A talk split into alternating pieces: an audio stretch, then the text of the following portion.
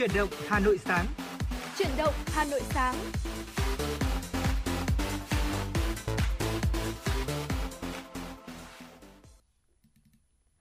Mến chào quý vị thính giả, quý vị đang đến với chương trình Chủ động Hà Nội sáng được phát sóng trên tần số FM 96 MHz của Đài Phát thanh Truyền hình Hà Nội và đồng thời cũng đang được phát trực tuyến trên website hanoionline.vn. Và sáng nay chúng ta sẽ có 60 phút để đồng hành cùng với nhau cập nhật những tin tức, những nội dung và cả những giai điệu âm nhạc và đi cùng với đó sẽ là hai MC Thu Thảo và Võ Nam đồng hành cùng với quý vị. Vâng ạ, mến chào buổi sáng quý vị thính giả, rất vui được đồng hành cùng với quý vị vào mỗi 6 giờ 30 phút sáng hàng tuần trên chuyển động Hà Nội sáng để chúng ta cùng nhau đi qua 60 phút chương trình với rất nhiều những tin tức được cập nhật một cách nhanh chóng và chính xác nhất. Cùng với đó là những tin nhắn, những phản hồi, những yêu cầu âm nhạc của quý vị thính giả. Hãy ghi nhớ số hotline của chương trình 0243 773 688 hoặc là fanpage chính thức của chương trình FM96 Thời sự Hà Nội. Võ Nam Thu Thảo đã sẵn sàng để nhận những tin nhắn phản hồi và yêu cầu âm nhạc của quý vị. Dạ vâng quý vị thính giả thân mến, ờ, có vẻ như là thời tiết trong buổi sáng ngày hôm nay khả quan hơn rất nhiều so với uh, hai ba ngày trước đúng không ạ? Chúng ta thấy rằng hầu hết mọi khu vực đều ờ, tạnh giáo và không có mưa. Tuy nhiên là trạng thái thời tiết này sẽ kéo dài cho đến bao giờ? Và cả ngày hôm nay Hà Nội liệu có còn xuất hiện những cơn mưa nào nữa không?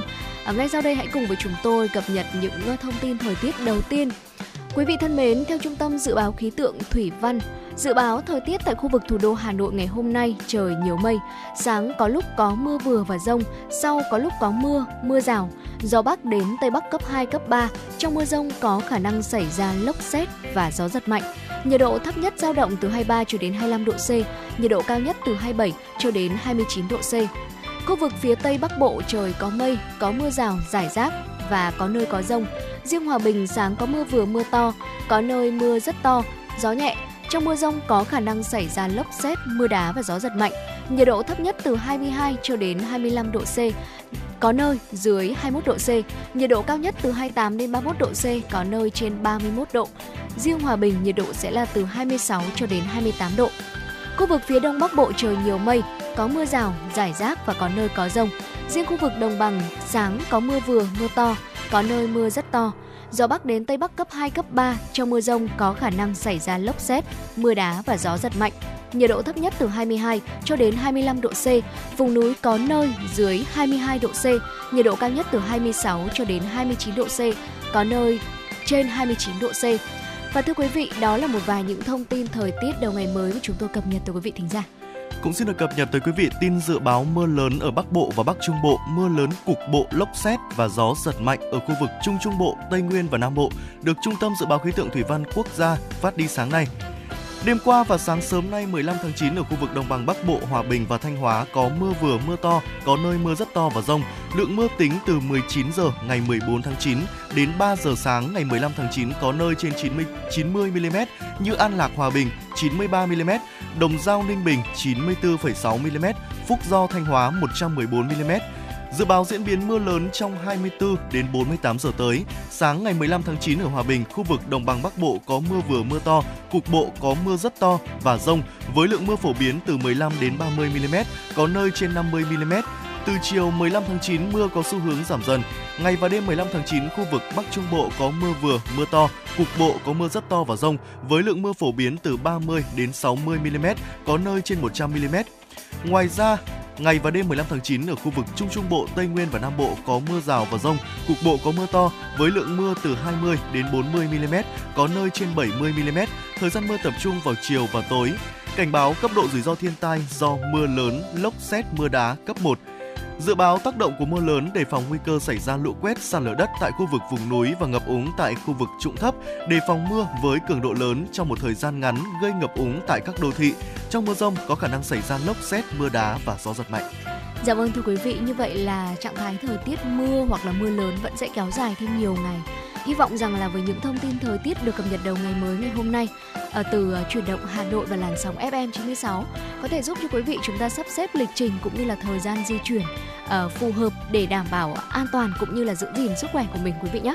Và trước khi chúng ta cùng nhau đến với những thông tin tiếp theo buổi sáng ngày hôm nay, xin mời quý vị cùng đến với không gian âm nhạc của chuyển động Hà Nội.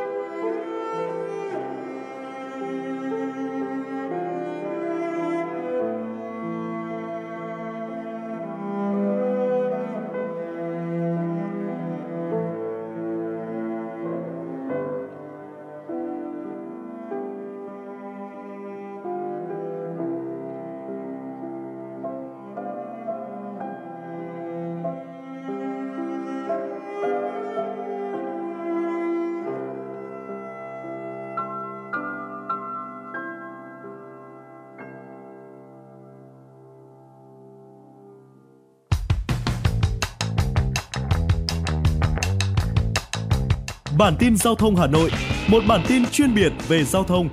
Những vấn đề dân sinh bức xúc liên quan đến công tác tổ chức giao thông, trật tự an toàn giao thông, tình hình giao thông tại các nút giao thông trọng điểm trên địa bàn thành phố sẽ được các phóng viên Đài Hà Nội cập nhật liên tục, nhanh chóng, chính xác từ hiện trường một cách chân thực. Cùng với đó là những ý kiến phân tích, đánh giá khách quan đa chiều của các chuyên gia, các nhà quản lý trong lĩnh vực an toàn giao thông và đô thị. Bản tin giao thông Hà Nội kênh thông tin hữu hiệu kết nối người dân với cơ quan quản lý, lực lượng chức năng. Phát sóng 17 giờ hàng ngày trên kênh 1 truyền hình Hà Nội. Mời quý vị và các bạn đón xem.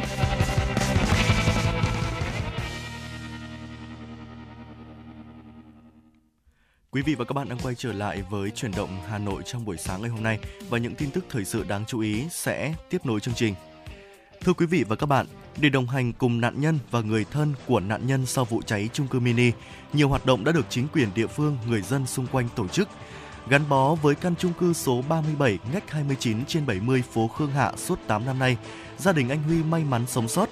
Biết đến điểm hỗ trợ mới được tổ chức, anh ra nhận nhu yếu phẩm về cho gia đình 4 người của mình, bao gồm gạo, bánh mì, quần áo, với mong muốn đồng hành cùng người thân và các nạn nhân trong vụ cháy vừa qua. Phòng họp của tổ dân phố nay đã biến thành điểm đón nhận sự hỗ trợ của người dân từ nhiều nơi đổ về. Đến nay, gần 500 người dân đã đến đây với mong muốn một chút ít của mình sẽ có thể hỗ trợ cho những người còn ở lại. Bên cạnh nhu yếu phẩm, nhiều hộ dân xung quanh vụ cháy cũng sẵn sàng nhường lại căn phòng trong nhà của mình để có thể hỗ trợ chỗ ăn, chỗ ở dành cho những người gặp nạn. Hôm qua Hà Nội mưa cả ngày, trong cơn mưa buổi chiều, từng dòng người đã đến thắp hương cho các nạn nhân xấu số trong vụ cháy vừa qua nhiều người từ học sinh sinh viên cho đến những người cao tuổi, từ người dân xa lạ cho tới những người hàng xóm trong khu phố đã đến thắp nén nhang thơm, dâng bó hoa tươi cho 56 nạn nhân xấu số. Ai cũng xót thương khi đứng ở hiện trường của vụ cháy.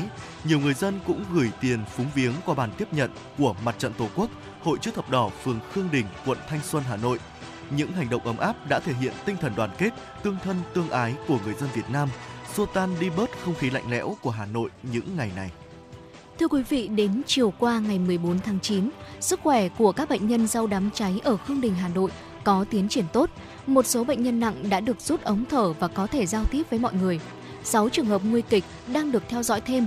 Bệnh viện Đại học Y Hà Nội tiếp nhận 7 bệnh nhân, trong đó có một bệnh nhân tử vong ngoại viện, 4 bệnh nhân đã ra viện. Hiện tại bệnh viện đang điều trị cho hai bệnh nhân, có một bệnh nhân nặng. Bệnh nhân bị đa chấn thương gồm chấn thương ngực, gãy cột sống, vỡ lồng ngực, vỡ xương chậu và nhiều vết thương khác. Sau ca phẫu thuật phức tạp, bác sĩ đánh giá bệnh nhân này đã qua cơn nguy kịch.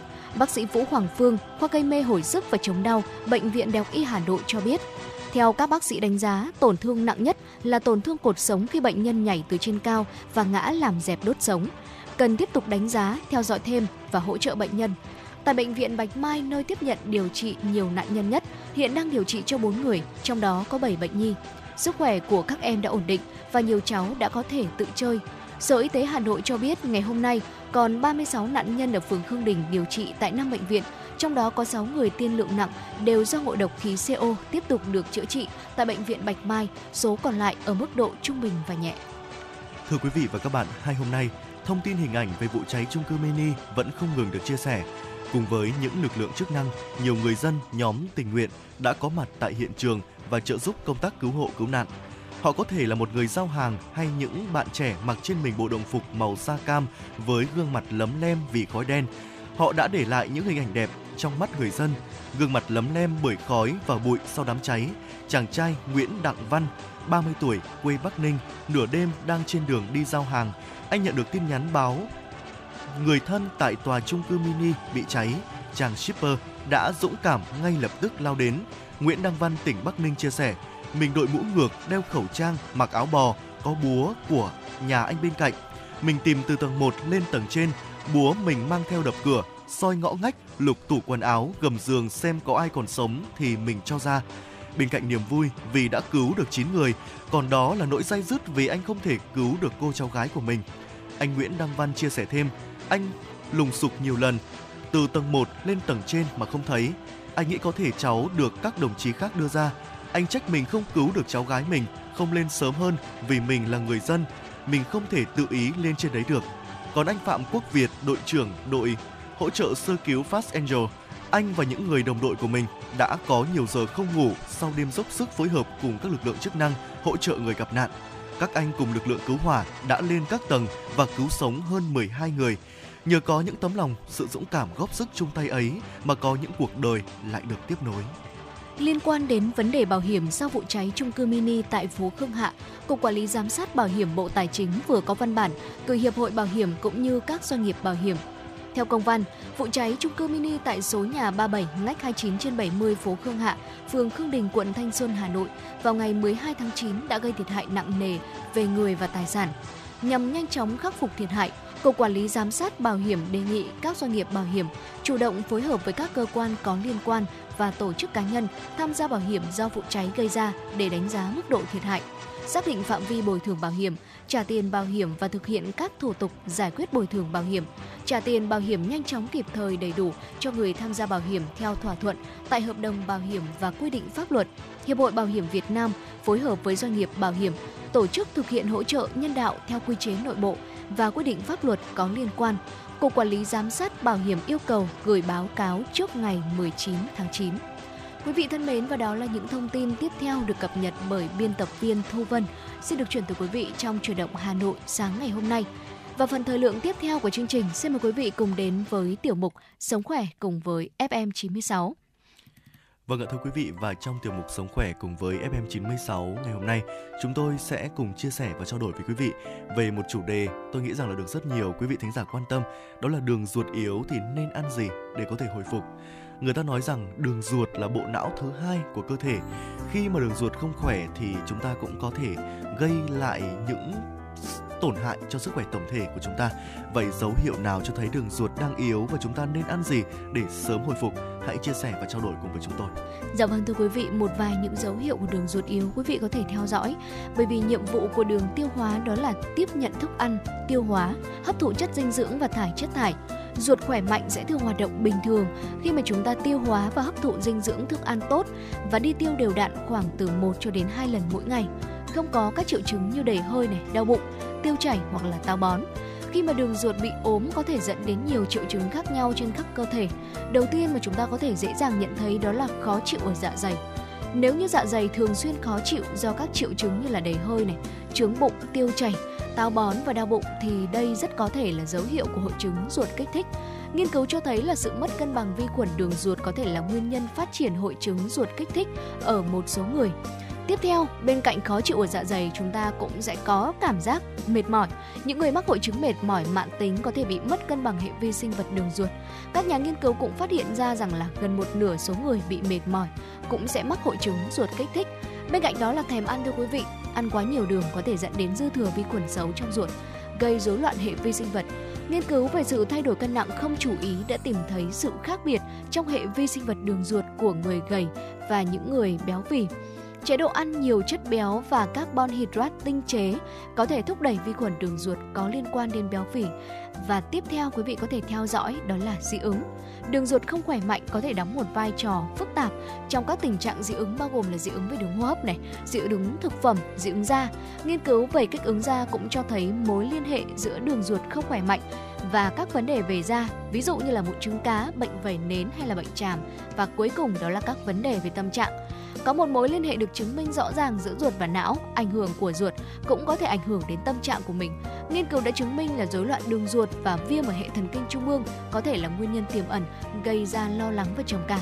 Quý vị theo uh, có thể theo dõi một vài những cái dấu hiệu vừa rồi mà chúng tôi đã chia sẻ để nhận ra là đường ruột của mình có đang bị yếu hay không quý vị nhé. Vâng ạ, vậy thì câu hỏi đặt ra là chúng ta sẽ ăn uống như thế nào để có thể cân bằng được sức khỏe đường ruột đây? Khi mà có dấu hiệu bất thường về sức khỏe đường ruột, cách tốt nhất là chúng ta nên đi gặp bác sĩ chuyên khoa tiêu hóa để khám, xác định nguyên nhân và có những biện pháp can thiệp phù hợp. Các chuyên gia dinh dưỡng cũng khuyên mọi người nên chú ý chế độ ăn uống và lựa chọn thực phẩm đây cũng là một cái biện pháp tự nhiên quan trọng để có thể cân bằng và phục hồi đường ruột khỏe mạnh. Bước đầu tiên là nên xác định và loại bỏ những thực phẩm gây khó chịu, ảnh hưởng đến niêm mạc ruột. Điều này có thể giúp đường tiêu hóa được nghỉ ngơi và có cơ hội chữa lành. Chúng ta hãy ăn những thực phẩm và đồ uống giúp hỗ trợ đường ruột như là những thực phẩm lên men, prebiotic hay là thực phẩm giàu chất xơ giúp hình thành hệ vi sinh vật có lợi và đặc biệt là cần uống đủ nước mỗi ngày để hỗ trợ hệ tiêu hóa. Uống những loại trà như là trà gừng, trà hoa cúc, bạc hà cũng là một trong những cách để hỗ trợ tiêu hóa tốt hơn. Theo Phó Giáo sư Tiến sĩ Nguyễn Thị Lâm, nguyên Phó Viện trưởng Viện Dinh dưỡng Quốc gia, để cải thiện hệ vi sinh vật đường ruột, chúng ta cũng cần có những chế độ ăn đủ chất cân bằng với bốn nhóm thực phẩm, đặc biệt là ăn nhiều rau xanh, ăn nhiều quả chín. Ngoài ra thì cũng có thể bổ sung những chế phẩm liên lên men từ rau xanh như là kim chi, cà, dưa muối có nhiều lợi khuẩn. Các chế phẩm từ sữa lên men như là sữa chua giúp tăng cường hệ vi sinh, uh, hệ vi sinh vật đường ruột một cách khỏe mạnh hơn. À, tuy nhiên cũng lưu ý là những chế phẩm lên men này cũng được uh, chế biến và uh, đảm bảo vệ sinh an toàn thực phẩm. Dạ vâng thưa quý vị, ngoài ra thì sẽ có một vài những nhóm thực phẩm uh, tốt cho sức khỏe đường ruột mà quý vị có thể bổ sung thêm vào uh, thực đơn dinh dưỡng hàng ngày của mình. Đầu tiên đó chính là ngũ cốc nguyên hạt. Nếu như quý vị chúng ta muốn lựa chọn thực phẩm giúp cho đường ruột của mình hoạt động tốt hơn, hãy chọn ngũ cốc nguyên hạt bởi vì nó rất giàu chất xơ và các chất dinh dưỡng có lợi khác như là vitamin này, khoáng chất hay là axit béo omega 3. Khi mà vi khuẩn đường ruột lên men chất xơ, chúng sẽ tạo ra axit béo chuỗi ngắn và những phân tử này sẽ khuyến khích chức năng thích hợp trong các tế bào lót đại tràng, nơi mà có 70% tế bào miễn dịch của chúng ta sinh sống. Tiếp theo đó là rau lá xanh. Các loại rau lá xanh như là rau bina, cải xoăn là một nguồn cung cấp chất xơ tuyệt vời, cũng như là các chất dinh dưỡng khác như là sắt này, folate, vitamin C, K hay là vitamin A và chúng ta đều biết rằng là chất xơ cũng là một chất dinh dưỡng thiết yếu rồi để nuôi dưỡng hệ vi sinh đường ruột, thúc đẩy ở khuẩn tốt, hỗ trợ sức khỏe tiêu hóa, tim, rồi là hệ miễn dịch và điều chỉnh lượng đường trong máu. Chế độ ăn giàu chất xơ cũng là một biện pháp hiệu quả để giúp ngăn ngừa và điều trị táo bón thưa quý vị. Trái cây ít fructose cũng chính là một nhóm uh, thực phẩm tiếp theo mà quý vị có thể lựa chọn. Nếu như mình là một người dễ bị đầy hơi này trứng bụng quý vị hãy thử giảm tiêu thụ đường fructose hoặc là đường trái cây xem. Một số loại trái cây như là táo, lê, xoài hay là trái cây khô có hàm lượng fructose cao. Chúng ta nên chọn các loại quả mọng này, ví dụ như là trái cây họ cam quýt như là cam, bưởi chứa ít đường fructose sẽ khiến chúng à, dễ dung nạp hơn và ít gây đầy hơi hơn. Bên cạnh đó thì chuối cũng là một loại trái cây có hàm lượng fructose thấp, giàu chất xơ kích thích sự phát triển của vi khuẩn và tốt trong ruột. Bơ cũng chính là một loại quả tiếp theo chứa nhiều chất xơ cũng như là các chất dinh dưỡng cần thiết như là kali giúp thúc đẩy chức năng tiêu hóa khỏe mạnh. Và đây cũng là thực phẩm có hàm lượng fructose thấp cho nên là sẽ ít gây đầy hơi mà quý vị chúng ta có thể lựa chọn quý vị nhé. Vâng ạ, ngoài ra thì cũng hãy lưu ý đến protein nạc. Những người bị hội chứng ruột kích thích hoặc là ruột bị nhạy cảm nên ăn nhiều protein nạc và tránh những thực phẩm giàu chất béo như là đồ chiên, đồ rán. Thực phẩm giàu chất béo có thể kích hoạt các cơn co thắt của ruột dẫn đến những triệu chứng rối loạn tiêu hóa. Đó là lý do mà những người bị hội chứng ruột kích thích nên lựa chọn thực phẩm lành mạnh hơn, trong đó có protein nạc. Tiếp theo là probiotic. Probiotic là vi khuẩn có lợi tồn tại tự nhiên ở trong thực phẩm. Probiotic có thể có nhiều tác dụng tích cực đối với cơ thể như là tăng cường miễn dịch, sản xuất chất kháng khuẩn lên men chất xơ trong chế độ ăn uống để tạo ra chất dinh dưỡng cho các tế bào lót ở trong ruột Probiotic có trong thực phẩm và đồ uống lên men như sữa chua, phô mai, kim chi, dưa cải bắp vân vân bổ sung những sinh vật có lợi cho hệ đường ruột và có một hệ vi sinh vật đường ruột khỏe mạnh có thể giúp chúng ta nuôi dưỡng hệ thống miễn dịch khỏe mạnh, giảm tình trạng viêm nhiễm gây hại trong cơ thể. Dạ vâng thưa quý vị, một lần nữa chúng tôi xin được nhắc lại đó là đường ruột là bộ não thứ hai của cơ thể. Khi mà đường ruột không khỏe mạnh thì nó có thể gây tổn hại cho sức khỏe tổng thể của chúng ta. Chính vì vậy mà với những thông tin mà chúng tôi vừa mới chia sẻ ờ, uh, tới quý vị thính giả trong tiểu mục Sống khỏe cùng với FM96, hy vọng rằng quý vị chúng ta đã kịp ghi nhớ và chủ động bảo vệ sức khỏe đường ruột của mình để giữ cho sức khỏe tổng thể của chúng ta luôn luôn tốt quý vị nhé. Và ngay sau đây xin mời quý vị chúng ta sẽ cùng quay trở lại với không gian âm nhạc của Chủ động Hà Nội trước khi đến với với những thông tin tiếp theo được cập nhật trong buổi sáng ngày hôm nay.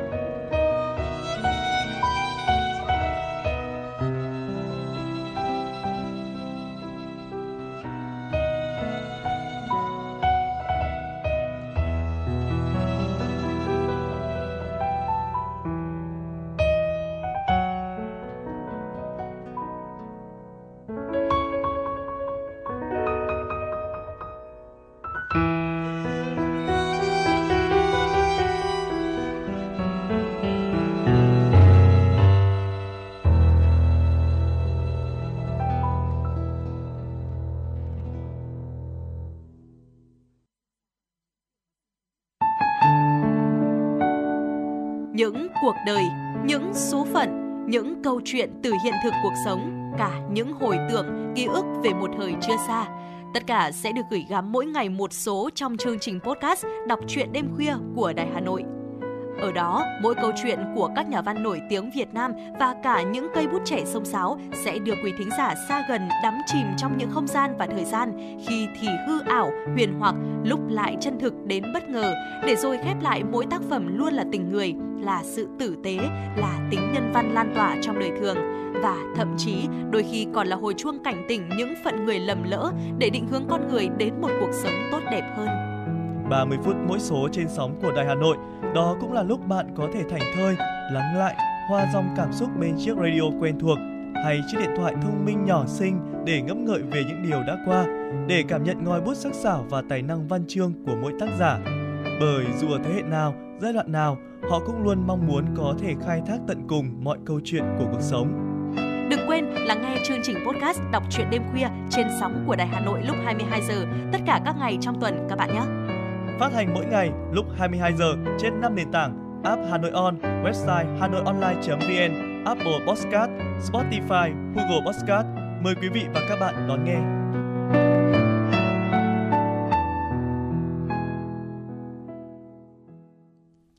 Thưa quý vị và các bạn, những tin tức thời sự đáng chú ý sẽ tiếp nối chương trình. Từ ngày hôm qua, hai ngân hàng quốc doanh Agribank và Vietcombank tiếp tục điều chỉnh giảm lãi suất huy động với mức giảm từ 0,2 đến 0,3 điểm phần trăm ở nhiều kỳ hạn. Với tiền gửi kỳ hạn 6 đến 9 tháng, lãi suất giảm 0,2 điểm phần trăm xuống còn 4,5 điểm phần trăm. Một năm, lãi suất kỳ hạn 3 tháng giảm 0,3 điểm phần trăm xuống 3,5% một năm ở các kỳ hạn còn lại, Ngân hàng Thương mại Cổ phần Ngoại thương Việt Nam Vietcombank và Ngân hàng Nông nghiệp và Phát triển Việt Nam Agribank giữ nguyên lãi suất cũ ở mức 3% một năm với kỳ hạn 1 tháng, 0,2% một năm với kỳ hạn 7 và 14 ngày, 0,1% một năm với tiền gửi không kỳ hạn. Lãi suất cao nhất tại hai ngân hàng này chỉ còn 5,5% một năm áp dụng với tiền gửi kỳ hạn từ 12 tháng trở lên, giảm 0,3 điểm phần trăm so với trước. Sau lần điều chỉnh này, lãi suất huy động 12 tháng tại Vietcombank và Agribank đã về mức thấp nhất từng được ghi nhận trong giai đoạn dịch Covid-19. Không chỉ các ngân hàng lớn, một số nhà băng tư nhân cũng tiếp tục giảm lãi suất huy động. Giới chuyên gia cho rằng trong bối cảnh lãi suất hạ thấp, nhà đầu tư có xu hướng đa dạng danh mục đầu tư để gia tăng tài sản, nâng cao hiệu quả sinh lời. Tuy nhiên đây cũng là thời điểm cần cẩn trọng và thông thái khi đưa ra quyết định đầu tư, không nên bỏ trứng vào một giỏ theo Ngân hàng Nhà nước, tính đến cuối tháng 8 năm 2023, tín dụng nền kinh tế đạt khoảng 12,56 triệu tỷ đồng, tuy tăng 5,33% so với cuối năm 2022, nhưng thấp hơn nhiều với mức tăng 9,87% của cùng kỳ năm 2022. Thưa quý vị, hội thảo kế hoạch hợp tác bồi dưỡng nhân tài, chương trình học bổng, cơ hội việc làm cho sinh viên Việt Nam sinh sống, học tập tại Hàn Quốc đã diễn ra thành công tại Hà Nội – đây là chương trình mang ý nghĩa rất lớn đối với các bạn sinh viên Việt Nam sinh sống và học tập tại Hàn Quốc.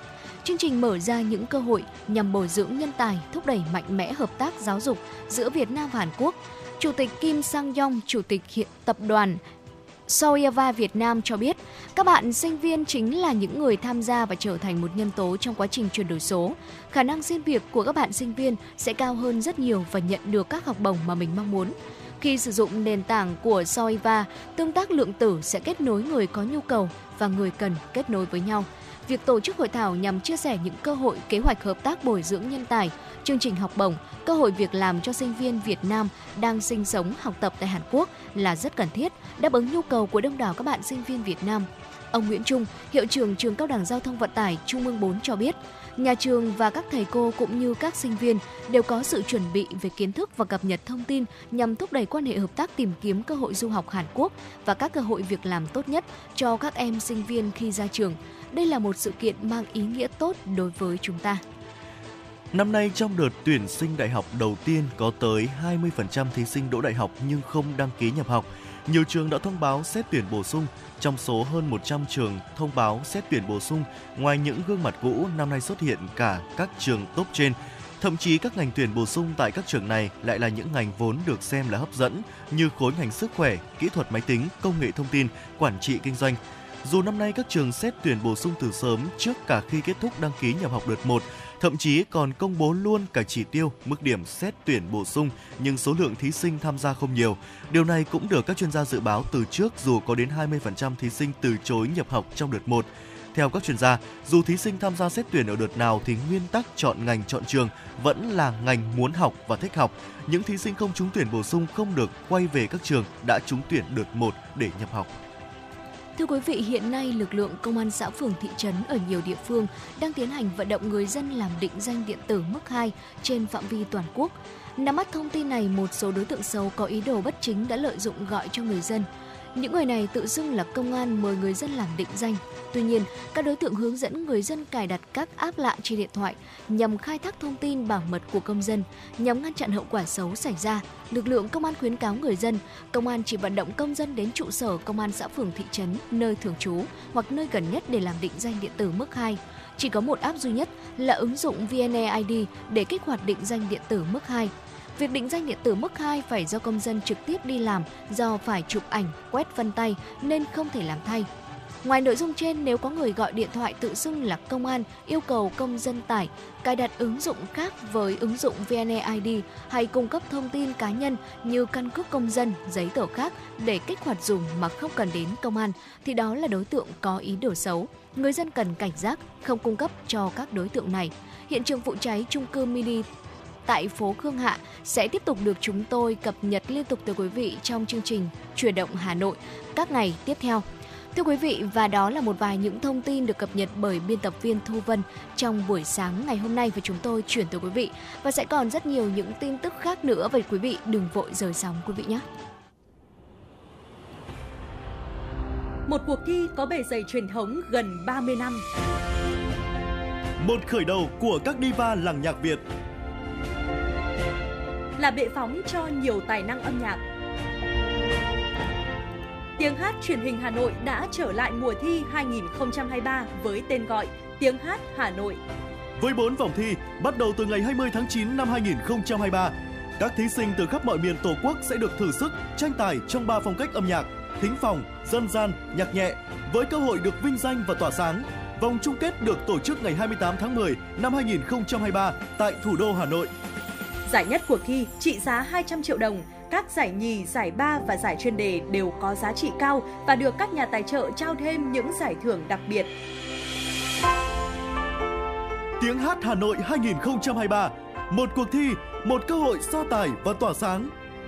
Đăng ký dự thi thật dễ dàng trên ứng dụng Hà Nội On từ ngày 29 tháng 8 đến ngày 20 tháng 9 năm 2023.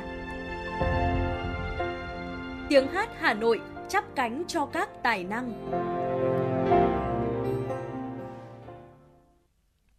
Quý vị thính giả thân mến, phần thời lượng tiếp theo của chủ động Hà Nội sáng ngày hôm nay, xin mời quý vị cùng đến với một tiểu mục vô cùng quen thuộc, khám phá Hà Nội. Quý vị thân mến, Hà Nội những năm 1960-1970 của thế kỷ trước, mọi hàng hóa tiêu dùng đều thiếu thốn và khan hiếm. Nhà nước quản lý theo chế độ tem phiếu và ở thời điểm này có một mặt hàng mà ngày đó chị em phụ nữ rất cần đó là đôi cuốc và đa phần đều dùng cuốc gỗ. Vậy thì những đôi cuốc của Hà, phụ nữ Hà Nội đã ra đời như thế nào? Thì ngay hôm nay trong tiểu mục khám phá Hà Nội, chúng ta sẽ cùng tìm hiểu về chủ đề này quý vị nhé. Vâng ạ thưa quý vị, cuốc gỗ ngày ấy thì có loại gót thấp và loại gót cao. Loại gót cao thì có độ cao từ 3 đến 5 cm, rồi được sơn vẽ hoa văn.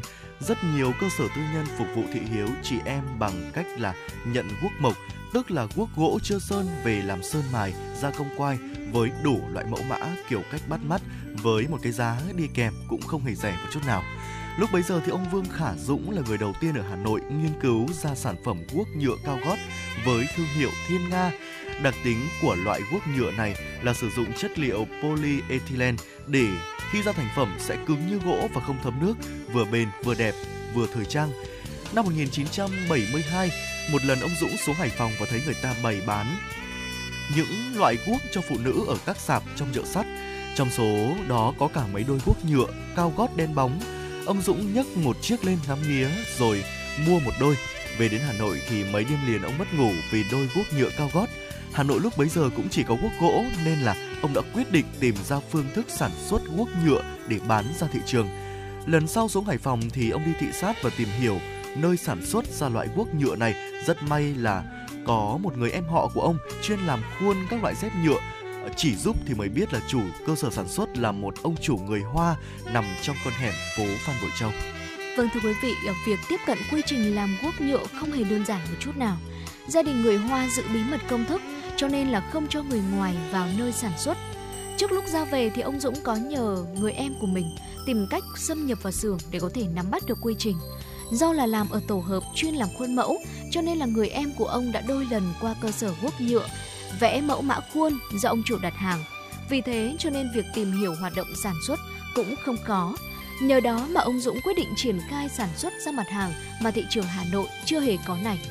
Cơ sở sản xuất được ông Dũng tổ chức luôn tại nhà ở địa chỉ số 65, phố Tô Hiến Thành, quận Hoàn Kiếm, Hà Nội. Xưởng là khuôn viên sân rộng chừng 15 mét vuông, cả thợ lẫn chủ chỉ có 3 người, gồm ông Dũng này, cậu em ruột và cô em gái phụ giúp. Đầu tiên thì ông tìm được một phụ nữ chuyên buôn phế liệu để đặt mua các loại nhựa đã qua sử dụng. Nhựa phế phẩm polyethylene tạt nham các màu được rửa sạch rồi cho vào chảo gang to đun chảy. Tiếp đến là pha chế thêm nhiều màu rồi dùng gáo tôn múc nhựa đổ vào khuôn và cuối cùng là đưa lên bàn ép. Sản phẩm từ khuôn lấy ra cứng như gỗ, màu đen nhánh rất đẹp, được cho ra chiếu để cắt ba kia để phân biệt với sản phẩm guốc nhựa của Hải Phòng thì ông Dũng có in trên mặt chiếc guốc hình con thiên nga và đồng thời cũng là logo thương hiệu.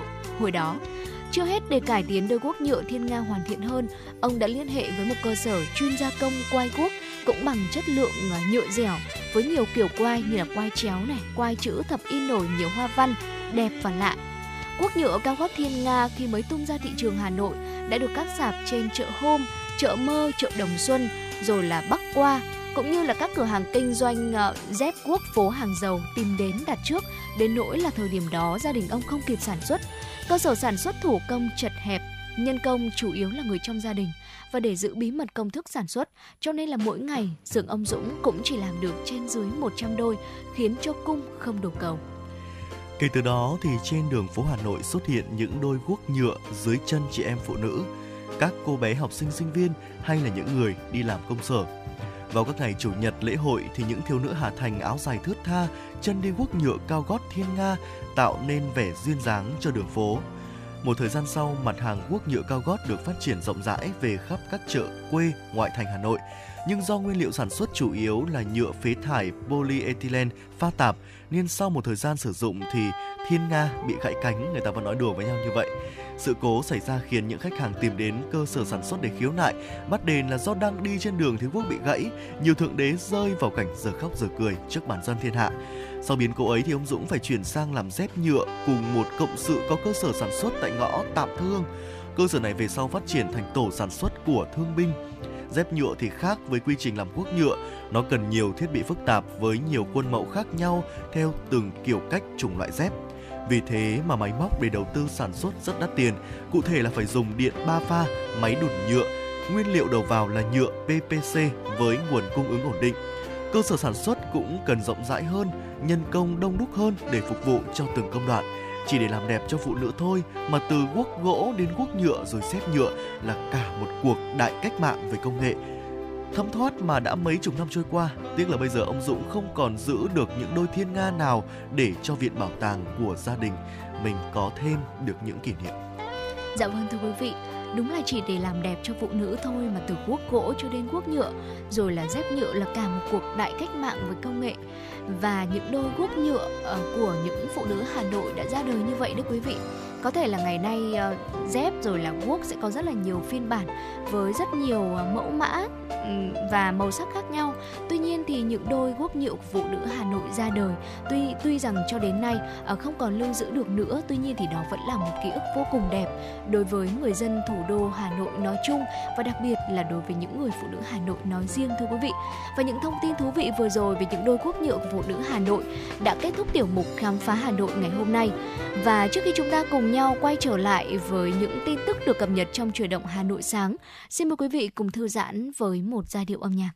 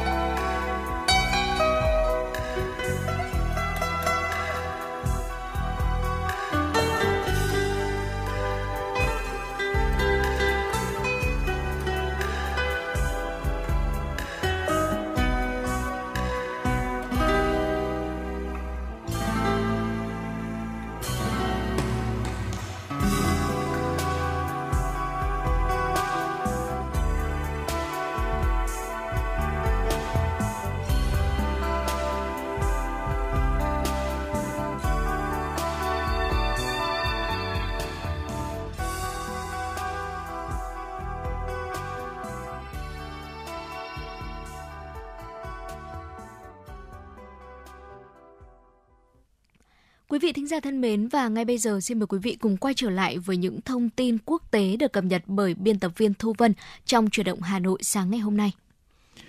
Thưa quý vị và các bạn, các nhà lập pháp Mỹ đã tổ chức một cuộc gặp với nhiều đại gia công nghệ tại đồi Capitol, trụ sở Quốc hội Mỹ để thảo luận về trí tuệ nhân tạo. Cuộc gặp được tổ chức trong bối cảnh các nhà lập pháp Mỹ đang tìm cách giảm thiểu mối nguy hiểm của công nghệ mới nổi hiện đang bùng nổ cả về quy mô đầu tư và mức độ phổ biến. Tham gia cuộc gặp với các nghị sĩ Mỹ là những gương mặt nổi bật trong lĩnh vực trí tuệ nhân tạo như giám đốc điều hành của nền tảng mạng xã hội X, tỷ phú Elon Musk, giám đốc điều hành của Meta, Alphabet, Microsoft, các nhà lập pháp muốn có những biện pháp bảo vệ chống lại các hành vi giả mạo tiềm ẩn nguy hiểm như video không có thật, can thiệp bầu cử và những cuộc tấn công vào cơ sở hạ tầng quan trọng. Phát biểu với báo giới sau cuộc gặp, tỷ phú Elon Musk đã kêu gọi tạo lập cơ chế trọng tài về AI bởi cần có cơ quan quản lý để đảm bảo việc sử dụng AI an toàn. Các nhà lập pháp cho biết các bên đã nhất trí chung về sự cần thiết phải có quy định của chính phủ về AI có thể trước cuộc bầu cử Mỹ vào năm 2024.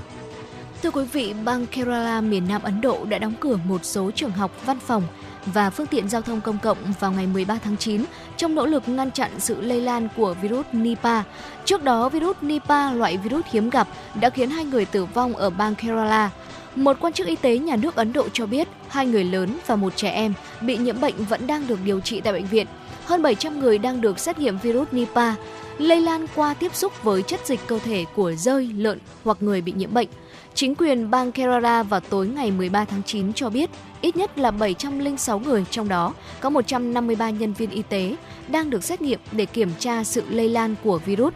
Kết quả xét nghiệm sẽ có sau đó. Hai người nhiễm bệnh đã tử vong từ ngày 30 tháng 8 trong đợt bùng phát virus thứ tư ở bang Kerala kể từ năm 2018 buộc chính quyền địa phương phải ban bố khu vực bị phong tỏa tại ít nhất 8 ngôi làng ở huyện Kozhikode Bà Venager thông tin chủng virus Nipah được phát hiện ở bang Kerala giống với loại virus được tìm thấy trước đó tại Bangladesh, một chủng lây lan từ người sang người với tỷ lệ tử vong cao nhưng có lịch sử lây nhiễm ít hơn. Các quy định cách ly nghiêm ngặt đã được áp dụng, trong đó nhân viên y tế bị cách ly sau khi tiếp xúc với người nhiễm bệnh. Thưa quý vị, sáng hôm qua theo giờ địa phương, một trận hỏa hoạn lớn đã thiêu rụi hàng trăm cửa hàng tại một khu chợ ở thủ đô Dhaka của Bangladesh. Tuy nhiên thì không có thương vong trong vụ cháy vì ngọn lửa bùng phát ở khu vực này vào sáng sớm trước khi các cửa hàng mở cửa. Giới chức Bangladesh cho biết phải mất 6 giờ lực lượng quân đội và lính cứu hỏa mới khống chế được ngọn lửa.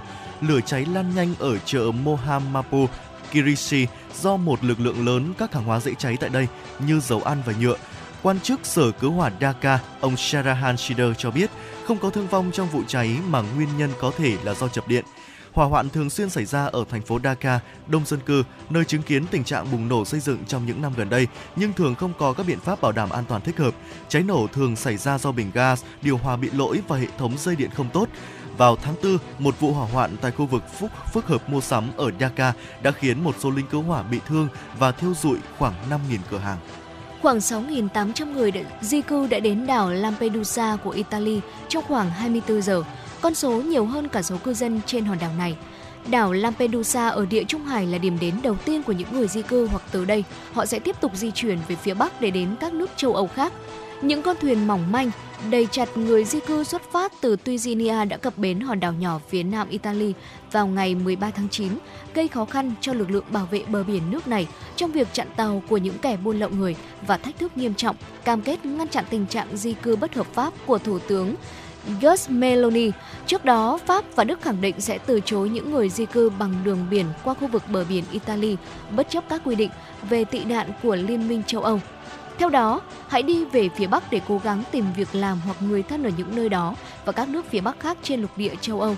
Bắt đầu từ sáng sớm ngày 12 tháng 9, những chiếc thuyền sắt ọp ẹp, không đảm bảo điều kiện an toàn đi biển lần lượt xuất hiện trên đảo Lampedusa, một hòn đảo đánh cá và du lịch ở phía nam vùng Scilly của Italy.